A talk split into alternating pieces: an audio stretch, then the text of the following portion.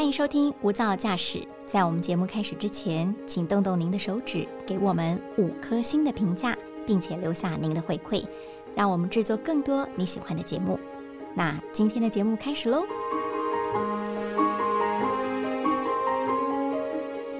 有一部电影叫做《高年级实习生》，它是描述一位奥吉桑哦，他年纪很大了，然后他重新进入职场，可是他发现这个职场有着新时代的所有的东西，对他来说都很艰涩，即便是上网啊、通讯软体那些，他通通都不会，好像走进一个异次元的平行时空那么样的恐慌，所以他就要放下身段去跟年轻人来学习，才能保住他的工作。这不只是电影，它也是很多中年以上的人面对新时代的潮流跟文化有着相同的尴尬。第三人生还有可能做个追梦人吗？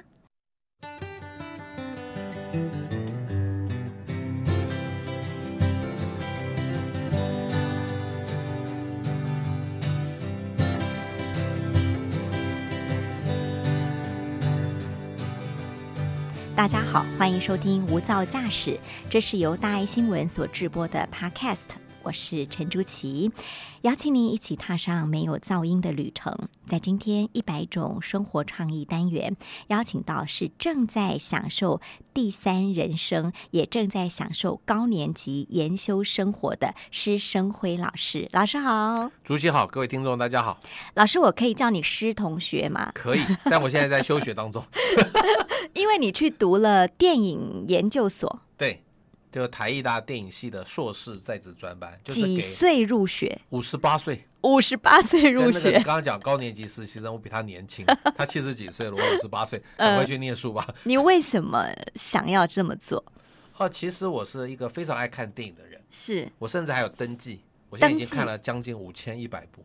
哦，你有一个笔记本对不对？对，好多好多笔记本，从国3开始登记，是到现在看了5100部，看这么多部大有人在，但是有登记的我看我是全世界第一个。那个时候回到40年前吧，高3毕业的时候，那时候要考大学联考，是我非常想考电影系哦，但是看到我爸爸的脸，我就把这句话吞进去了。那时候没有父母会同意子女去念这种电影系，以后靠什么吃饭啊？对，看了会饿死的。对，他那时候李安跟侯孝贤还没出来，所以他一定会反对我的。啊，就把它吞下去了，就照着父母的期望走他们希望我走的路。后来就念了台大商学院，对，然后也继续凭着所学进了主要的职业生涯是在证券公司，是负责辅导上市上柜。那后来进入第三人生之后，有一天2018年年初，我当时想说，我为什么不去念电影系呢？我现在有钱有闲啊，为什么不把年少时忘记的梦想，我从来已经忘记这件事了，就把它再重新拿回来嘛，找回自己的梦想嘛，是圆梦嘛，是。其实我在大1升大2那年，那个梦想还在哦。我拍了一部实验电影，8厘米的，现在当然拍微电影用 iPhone 就可以拍了，相对容易，那个时候是相对困难的事情。是我拍了一部大概10分钟的实验电影，叫做《门神》。各位可以去 YouTube 搜寻的，还看得到，找得到，就是叫你要搜寻施生辉加门神这两个字，因为它好像被国家电影图书馆收藏，是吗？是的，哎，这是我非常荣幸的事情。这个的后话我等一下再说。那拍完之后呢，就放给同学看，而且那时候作为那个大2对大1新生迎新会，我们班推出的节目，全场睡着，然后在不该笑的地方笑。我看完自己的成品啊，哇，觉得自己超级没有天分的，完全没有天分，我就知道自己不可能走这条路了。爸爸是对的，妈妈是对的。但是我想说，58岁我就就考考看嘛。而且那个时候我就在脸书上啊，公告我要去考台艺大电影系硕士在职专班。你还没去就公告了？还没考就公告哦。万一你考不上怎么办？对，你的疑虑跟我太太一模一样。她说万一考不上不是很丢脸吗？我说没有啊，考不上是正常啊，考得上才叫万一啊。但是我不公告，我的这热情5分钟热度一下就消下去了，可能就不会去做这事情。我在脸书公告逼自己不能反悔，一个宣誓，我就去考啊。对。然后那个时候因为要面试嘛，所以要准备作品集，我从来都没有任何拍电影的作品哦。我女儿说爸，你就把那个门神拿去嘛。我说拿那门神去就要见光死，一定不会上，拍那么烂我哪敢啊，还是藏拙比较好。那时候出了9本书，我就把9本书的封面印在一张 A4 上面，当做我的作品集。因为那个送审资料没有说什么作品啊，反正我有作品啊，就9本书的封面啊。可你都理财书啊，里头有一本电影书啊，一张全票靠走的啊。然后我女儿说爸，你也那么节俭干什么，你干嘛不印彩色的，还有印黑白的吗？我去啦。那考试那天最好笑了，我们总共26个人报名，要录取8个，是面谈嘛，就分4个梯次，我是第一个梯次，7个人嘛，我们7个都报到了，就在一个教室等着叫进去跟教授面谈。对，结果在等待中间有一个助教进来说，哎，不好意思哦，那个陪考的家长我们有另外的教室提供给你。我说报告助教，我是考生不是家长。后来呢，你就不能怪他。对对对，后来呢我就去面试了，而且我自己觉得回答的非常差，因为我这种口才应该不会表现差嘛，对不对？是是，就我表现非常的差。你太紧张了吗？不是，是我问的问题不对。比如说有一个教授说，哎，那个如果你毕业了你想做导演还是做制片呢？我说我什么都不想做，哎，我只想看电影。我只想来上课，我这句话没讲。教授他就脸上3条线。然后最后他问说，那施先生你有什么问题想问？我就说，哎，我是念硕士在职专班，是晚上念书，但是我很多实务经验都没有，我是不是要去日间部重修很多电影的实作的课啊？哎，这问题不错啊。不是，我后面加了自己句，这样会不会很累啊？所以我够诚实的回答，所以居然就你吃了诚实包子吗？就居然录取8个，我还第4名嘞。那些主考官认识您吗？都不认识啊，都不认识啊，完全不知道您的背景，完全不知道啊。那请问你为什么考得上？我也不知道啊。我觉得后来我知道了，因为他们知道我那个时候看了4600多部电影。你有说？对，我有说，这可能是我的优势。为什么我会知道这是可能是我考上的原因？因为在电影系的老师很多都年纪比较大，他们谈的都是很古老的电影，影史经典，很多年轻人连听都没听过。没错，他们上课老师上课完全没有 feel， 你知道吗？老师想找个有共鸣的。对对对。所以我后来到了2年级，这样讲好了，我很多同学没有在一起，我们班的同学要各自修各自的课了，没有在一起上，他们才知道我在教室有多么大的功用。真的，因为我在教室我就可以跟教授对答如流，根本不用 Google。他们说我是活 Google， 完全同频率的，教授讲什么我都可以立刻回答什么的。他们其他同学说他们好轻松哦，上课教授都不会问他们，他们就没事了。一旦我不在教室，那些教授一讲到什么全场都鸦雀无声，就是很尴尬的事情。我终于懂了，教授多喜欢你。对啊。但是我也就是太诚实了，有时候教授在讲的时候，因为其实他讲的我都知道了，我只是去享受那个上课的开心啊，感受。我还会直接跟教授你那个地方写错了。我太太跟我说，以后你要低调一点啦，那个下课再跟教授私下说笔误啦，你可以当场就吐槽教授啊。但是难得来一个这样的学生，教授应该也觉得很新鲜。对啊，而且我觉得现在年轻人不只是对电影不是老电影不是那么懂，他甚至对很多历史的那个知识也不是很多。对，因为其实电影绝对牵涉当时的历史、社会、人文。没错，对对对。当老师讲到历史的部分，不讲电影，不是讲影史哦，纯粹只讲台湾历史、世界历史的时候，他们其实是很难跟上的。那我们那个年代虽然是填鸭式的教育，背那么多历史，在这60岁还是用得上的，你知道，就可以跟教授答这些。互动这些关于历史的东西。在整个班级您是年纪最大的吗？对，但是在同一届我并不是最大的。在国乐系也有年纪比我大的，美术系也有比我大，电影系我最大了。所以这些都是第三人生来追梦的。是，没错没错。而且我建议大家去考那种艺术类的研究所。为什么？因为没有标准答案。学分很容易拿到。但是你不能缺课太多了。但你知道在上课的期间，学习期间，有时候我早就安排了出国旅行嘛，我也不要跟老师讲别的借口，我就说我要出国旅行，老师能够体谅嘛，到时候年纪当然是要常常出国旅行了，我就直接跟他说我要旅行，我说那你要记得带纪念品回来，我说没问题。看电影从小就很爱很喜欢，是因为当你走进戏院坐在那个位置上的时候，你就进入一个异次元空间吗？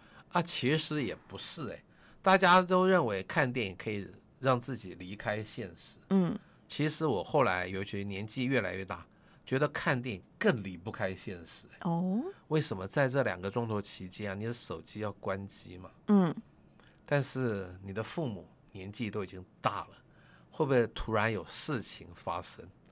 那3个子女总是还有牵挂的地方啊。有时候看电影会出神啊，我这样讲，看艺术电影常常会出神，因为剧情不是很紧凑，所以常常会出神，就会很担心的事情啊。所以后来每次我看完电影出来上厕所，立刻开手机看看有没有未接来电。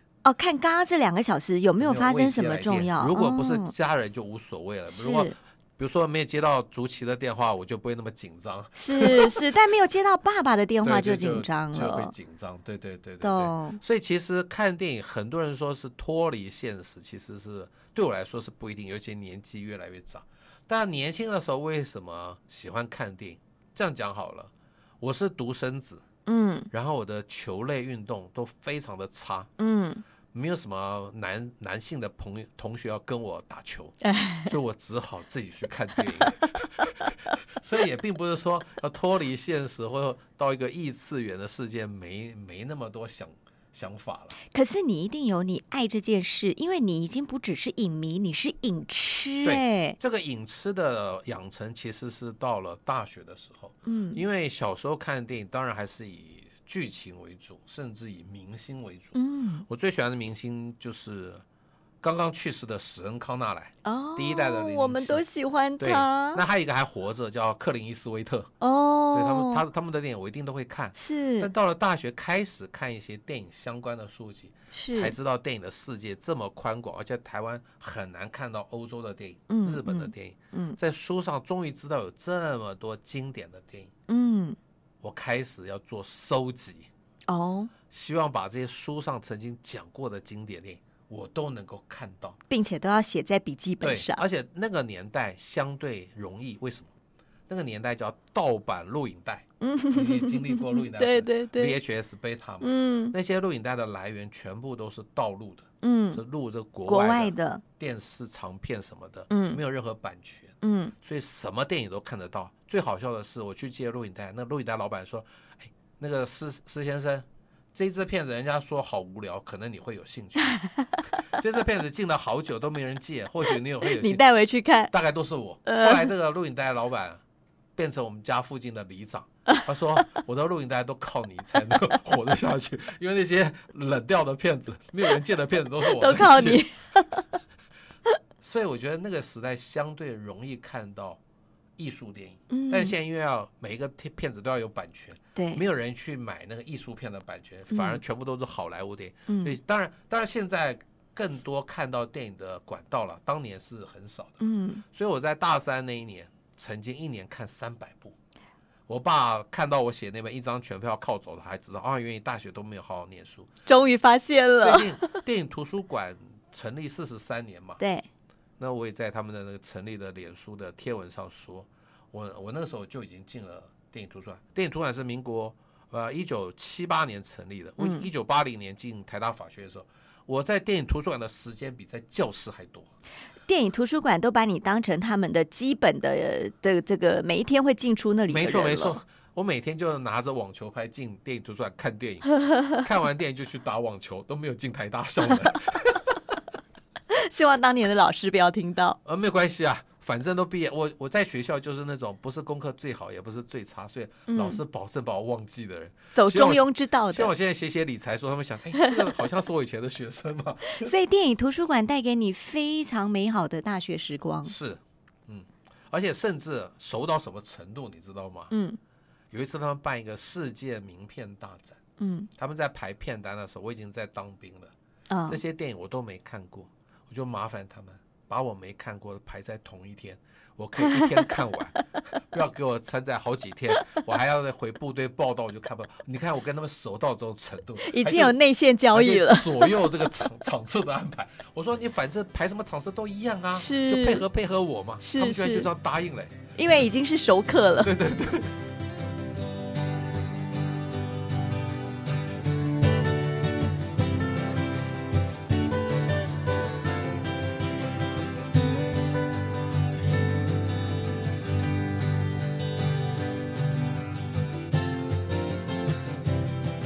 老师你也在大学时候就写电影评论，并且有发表，对不 对？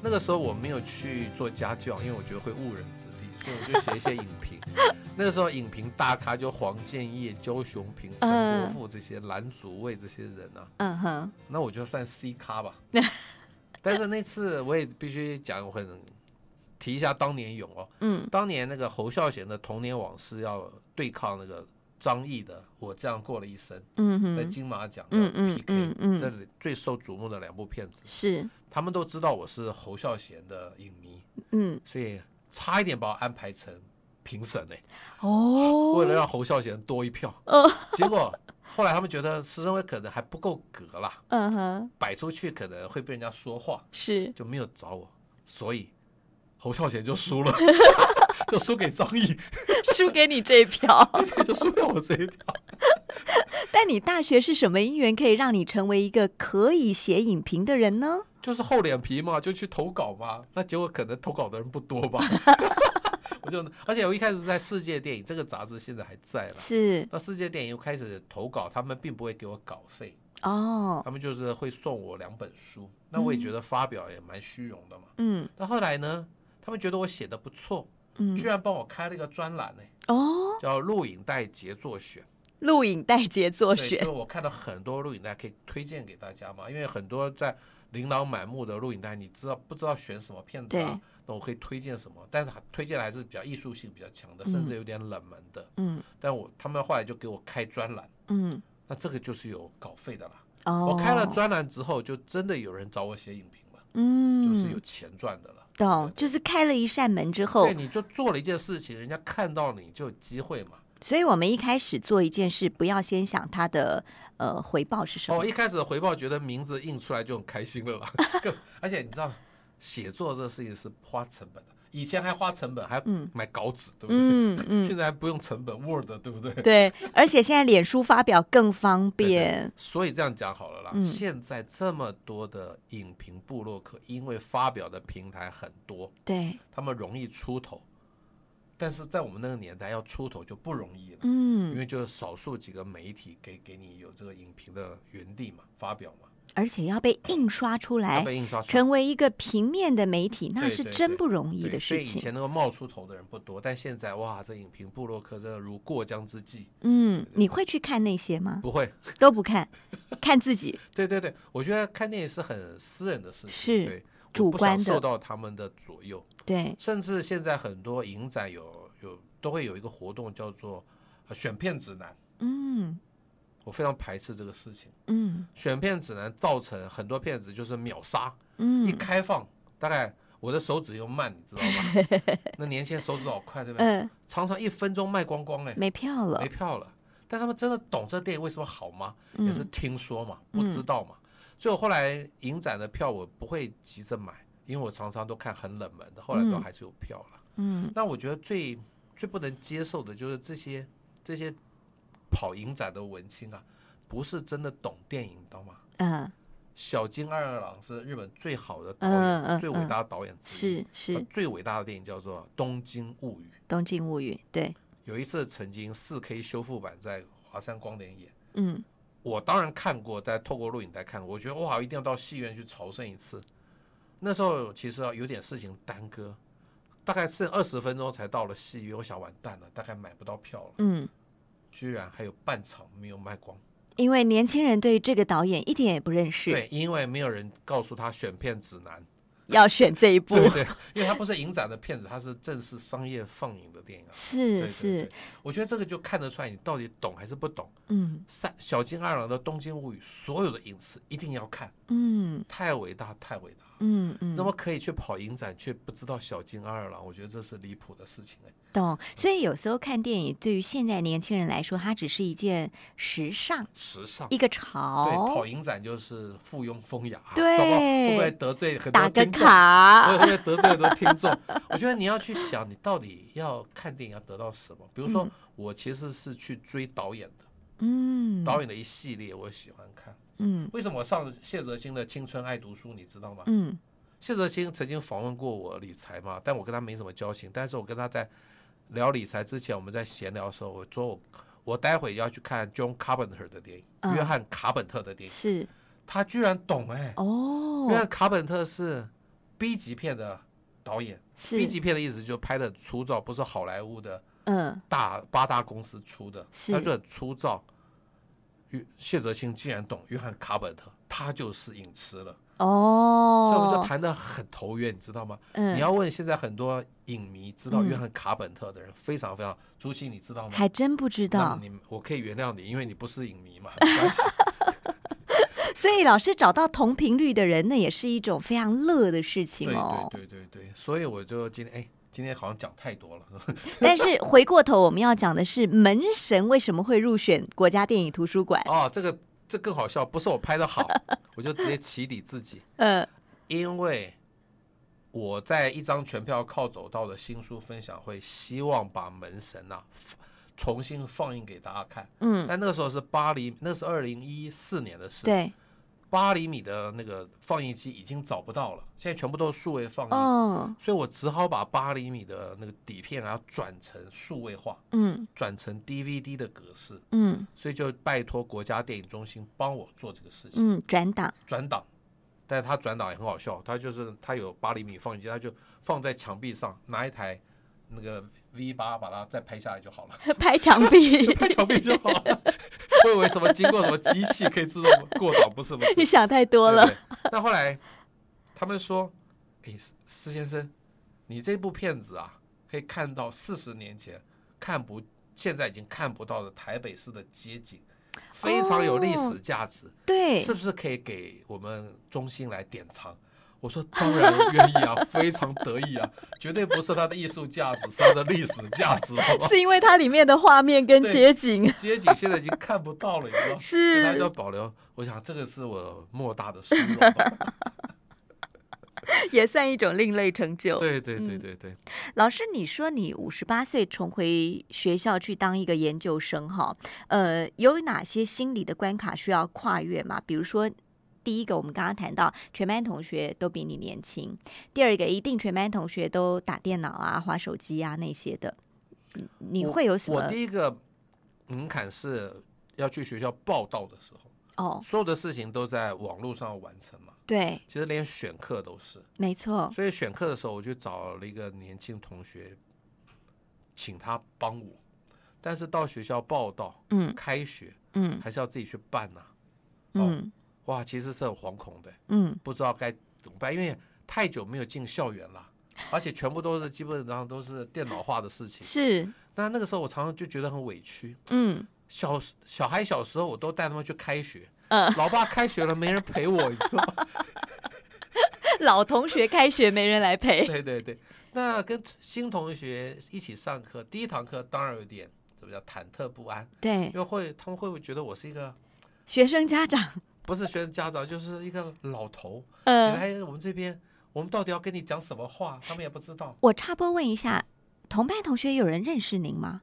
有一个认识我，他还特别、他看到榜单、他还特别去参加我一次理财的演讲、那其他人都是完全不认识，连我写过理财书他们也都不知道。对对，因为他们都是电影从业人员，一张白纸、嗯、那甚至有一个同学年轻到他爸爸比我还小，爸妈妈比我还年轻，我根本就是可以做他爸爸了。OK， 所以你终于选好了课，进到教室读书了、嗯、然后呢？然后就还是上课嘛。那就像你说的，所有的同学都拿出 notebook 来打字。对，我拿出 paper 笔记本我还跟同学说，哎，这么暗的灯光，你们打开 notebook 对眼睛很伤。爸爸的身份又上升了。还有同学有时候看滑，因为我们上电影系的课很多都是要看影片，灯要关掉嘛。对，他们要滑手机，我还会骂他说：“小心眼睛会瞎掉，看手机啊。”他说：“师爸，我不是你儿子啦。”那上了第一堂、第二堂课都很好，而且我这样子啊。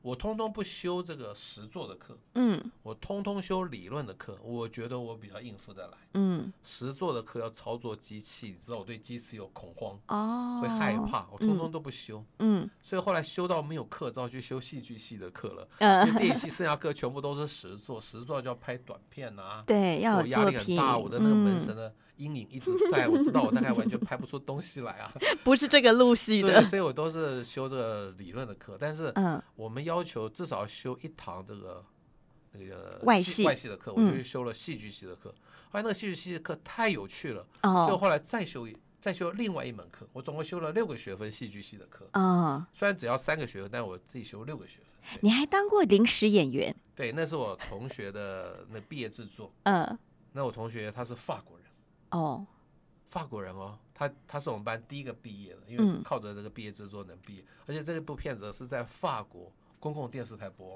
哦，我还看不到，当然我曾经看过了，私底下看过他剪完的成品。那你到底去演什么？我演一个在餐厅吃饭的客人而已啊，因为这是男女主要在餐厅的一场戏啊，所以餐厅不可以只有他们2个人嘛，对对对，后面还有一些客人嘛。那第一场导演 action 的时候，我跟另外一个，其实那个女生就是导演的太太了，我们的年纪相仿，发型相仿，就当做一对夫妇在法国餐厅吃饭嘛。是导演 action， 我就拿起酒杯跟我那个戏中的太太敬酒，觉得很合理嘛。导演说咔，走过来说你太抢戏了，对对对他说你太抢戏了，男女主角都没讲话，观众就直接看到后面的客人拿起酒杯，我太好笑了，我终于懂了，我们是默默的背景。我看到成品的时候，我根本看不清楚脸，你知道，就是有人在那里而已啦。他其实把后面已经模糊掉了，我们不能抢戏。那最好笑的是，因为我们虽然不可以出声音，我们这灵演有3桌不可以出声音，但是要收环境音。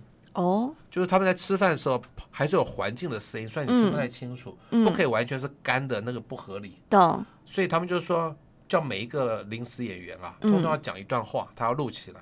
比如说我跟那个太太要对话，对话什么呢？我也不知道，临时，因为我跟那个太太也不是很熟，根本不熟，对，熟也有点熟，但不是很熟，没办法谈。今天天气好不好？这很无聊啊，我就开始讲00500056，全场都在听。他们说今天除了有这个酬劳之外，还多听了一场理财演讲，我就讲了10分钟。但你的声音不能被收进去吧？那时候要收，但是会做处理，就旁边有声音。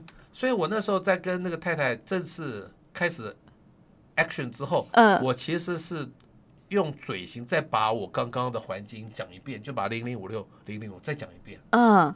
对，叫嘴型，但嘴型其实也看不太出来，他只要收呢，就背景有人讲话的声音，对对对，听不太清楚的啦。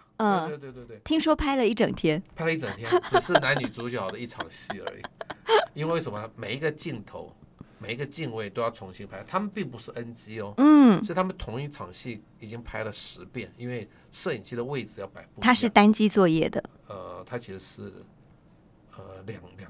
两个机器，但是要选很多的角度才能剪。这个法国导演其实是剪接出身的，他得过埃及影展的最佳剪接奖。哇，所以你的同学大有来头哎。有啊，我还有一个很有名的电影配乐叫熊祖胜啊。对，那个导演我直接说他叫尚若白了。他还得到台湾台法文化交流奖的得主，是，他是刚刚入籍台湾哦，他拿到台湾身份证哦，他是第100多号，100几号哦，外国人要拿到台湾身份证不简单，不简单哦，他是第100几个拿到的，对对对哦，可能是艺术成就，对，而且他拍很多很多本土的纪录片。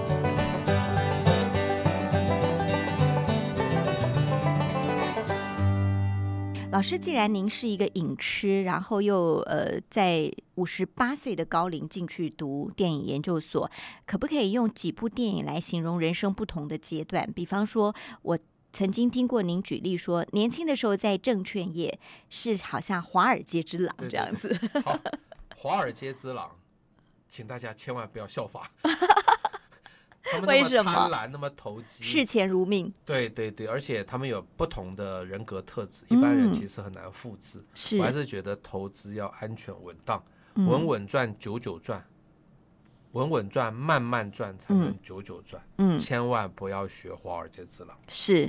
那另外，刚刚你提到高年级实习生，我觉得非常的好。那个退休的人，第三人生的朋友，不要妄自菲薄。你其实有很多年轻人没有的经验，但是你要学习很多现在的怎么讲那个自动化电脑化的技能。随便举个例子，我有一天那个上完广播不想坐捷运，有点累了，要拦计程车，没有下雨，拦不到计程车，有很多空车在我面前经过，全部都被 APP 叫走了，根本轮不到我拦。有一次去信义威秀看电影，赫然发觉只剩下一个卖爆米花的人兼着卖票了，所有的人都在网络上买好了票，或者是只有你一个人，对，很尴尬。但是我要讲说自己的经验也很珍贵。比如说我讲我去念戏剧系的，上戏剧系的课嘛，我们有一堂课最后要去板桥荣家表演，我们决定演一个红白大对抗的歌舞比赛。那年轻的朋友就要跳街舞，我说不对，你跳街舞这些老伯伯根本看不懂，没有共鸣。你要跳约翰屈服塔的 disco， 要跳金凯利的 Sing in the Rain。现在因为有 YouTube 嘛，那个人又会跳舞，立刻查一下，他就会了，学会了。对，那唱歌呢，绝对不能唱周杰伦，那些老伯伯听得懂才怪。他说斯巴达要唱蔡琴。蔡琴也不对，要唱费玉清，邓丽君要更老一点。那 出场要什么歌呢？当然是群星会的群星颂。所以后来我们每一年戏剧系都会去板桥荣家表演。今年是最掌声最热烈的一年，我们因为最有共鸣、而且那个时候我请一个女同学要戴顶帽子，拉二胡。她说是吧？是要模仿凤飞飞吗？我说不对，不是，是要模仿谁？模仿洪小乔，你也不知道。洪小乔就金曲小姐，她不是拉二胡的，她是弹吉他的。金曲小姐她那个时候上综艺节目都戴一顶帽子，因为她妈妈反对她唱歌，所以她戴顶帽子，不要让人家知道，所以叫金曲小姐。所以戴帽子不是凤飞飞首创的，戴帽子是洪小乔首创的。哇，这还真的是生命经验呢，真的还比较年轻一点。不知道洪小乔的人就真的很年轻，知道的人真的很年纪大了。对，知道的人跟师爸是同频率的。对对对对，那个老贝贝就知道洪小乔啊，没错。然后他拉二胡，老贝贝就很好笑，他说他应该是弹吉他的啊。我说。我们这个同学不会弹吉他，照弹二胡啊。所以这是在高年级实习生里头，你的真实生活遇到的这些乐趣。所以他们说还好有师吧，不然他们的表演不会得到那么多共鸣。而且我不需要 Google 啊，我就直接告诉他们答案了。活体 Google。对对对。好，那你还推荐我们说要看一路玩到挂。一路玩到挂就是其实退休之后时间是越来越少。所以你要赶快把你想做的事情列出来，不要在你往生那一刻觉得还有好多事没做，很遗憾。但是我也不希望你一列十几项，我希望你就优先顺序吧，先列个3项吧，做完了再做别的吧。那我有没有列呢？我现在列的剩下1项，就希望我写的电影剧本能够得到优良电影剧本奖。因为您正在写。不，已经写完了。写完了。对对对，我也不期待能够拍。当然如果有导演愿意拍，尤其是李安愿意的话，我1毛钱都不要，通通送给他。然后万一有机会走红毯，哇，那是啊，此生无憾。但这个东西由不得你了，请记得我绝对不会去拍片，我超级务实，拍片会赔很多钱。那么多00500、005、6不够我赔。所以老师的剧本说不定有朝一日被大导演拍出来，对，我们还会有机会看到老师走金马红毯。是啊，我不能期望走奥斯卡了，金马就好了吧。那就是老师现在还想要做的一个大愿望。对对，但是我还没有，我不知道，可能蛮随缘的啦。嗯，那还有三个傻瓜，其实就讲你怎么在退休之后怎么跟老朋友继续持续的往来，然后交新朋友。嗯嗯，那还有推荐《饮食男女》，嗯，讲三个女生跟她爸爸，嗯，那这个家庭的故事，嗯，那其实就讲其实只要有家人，他永远都是牵挂。那倒是，对，所以很难做自己。嗯，很多人就向往能够在退休之后做自己，但你只要有家人，有父母，有太太，有子女，不可能做自己。嗯，我觉得唯一能做自己的事情就是交朋友这个事情。哦，你不喜欢的朋友，以前在职场上不得不跟他来往，但现在你就直接把他断了。哦，你也不要想说每个人都会喜欢你，有的人讨厌你是正常的事情，也无所谓。你要有被讨厌的勇气，所以朋友也要断舍离。朋友要断舍离，这是第三人是唯一可以做自己的一件事情。嗯，朋友是自己的选择嘛。嗯，有的人也把我退了，我也没关系啊，你讨厌我，我也无所谓，那就是缘分嘛。对对对，我觉得要有被讨厌的勇气。我们在第一、第二人生都很怕被讨厌，是第三人生要有被讨厌的勇气。哦，那还有就是那个叫魔鬼终结者。我希望大家也不要做魔鬼终结者，但是要去做重训，就是把自己练成像肌肉猛男。对 对, 对，但是要有健康，所以要有一点身体上的本钱。没错没错。嗯，老师，你刚刚特别提到这个饮食男女哈，我发现你也是三明治时代耶。是啊，对不对？上有高堂长辈，下有孩子妻儿。对，通常这种三明治被夹在中间的人，没办法像你这么乐活吧？就要心态上转变。转变的方法很简单，不要再求做自己了啦。你做不到自己，你就会认命，就不会那么无助的。哦，你就认命吧，找到一点小确幸，找到一点逍遥的时光，找到一点平衡感。对对对，对不对？因为这些事情你逃不掉嘛。嗯，你不要每天想说我怎么那么倒霉啊，我哥哥都不照顾，他只出钱都是我照顾爸妈。真的，其实。看开了就好了啦。尤其像您是独生子。对对，我独生子甚至还好一点点，至少没有这种怎么讲那个劳逸不均的事情。对，没有这种委屈，没有抱怨的对象，反正就是我做了啦。那好处就是所有都是我继承了。好，老师最后是不是给一些就是正在面临第三人生或准备进入第三人生的人，尤其他们也想跟你一样学一些新东西的时候，有什么建议？我觉得一定要在经济没有焦虑的状况下，才能够享受比较有趣的第三人生啦。嗯，好好的学一些生活技能，永远要让自己处在一个能够自己一路到老的一个状况之下，能够独立生活，独立到老的。对，是，对，我觉得这是非常非常重要。那还没有进入第三人生的人，我觉得你要开始培养一点你的兴趣。嗯，如果没有兴趣，第三人生真的很无聊。对，我觉得第三人生没有梦想没有关系，很多人都没有梦想啦，有梦想的人都写成书了啦，没有梦想的人其实都没办法写书嘛。嗯，但是有兴趣非常重要，没有梦想没关系，但是我觉得一定要有兴趣能够持续的经营一下，甚至这个兴趣是一个能够有结果能够看到成长的兴趣。比如说你骑脚踏车，你就去挑战环岛啊。嗯，对，比如说我爱看电影，就去挑战一张电影系的文凭啊。而且像兴趣有一个最后有一个成果的验收的地方，你就会有成就感。你喜欢拍照，你就去家里附近的咖啡厅，熟的咖啡厅，说我有没有机会在你这边做一个摄影展，也不要跟他收钱嘛。嗯，让你的成果能够展示出来，你才会一直持续下去。如果没有一个最后成果的展示，你很可能很多都半途而废。嗯，因为你没有那个压力要完成啊。嗯，懂，给自己一个目标，即便是你的第三人生。还有忘记了，就是说当你要做一件事情的时候，就在脸书上宣告今天起要减肥10公斤。在脸书上号召亲朋好友一起来为你见证跟监督。可以啊，非常好啊。懂，这都是一连串的过程啦哈。很多时候你想做就要付出行动，有了行动，然后有了成就感，就能让你持续下去。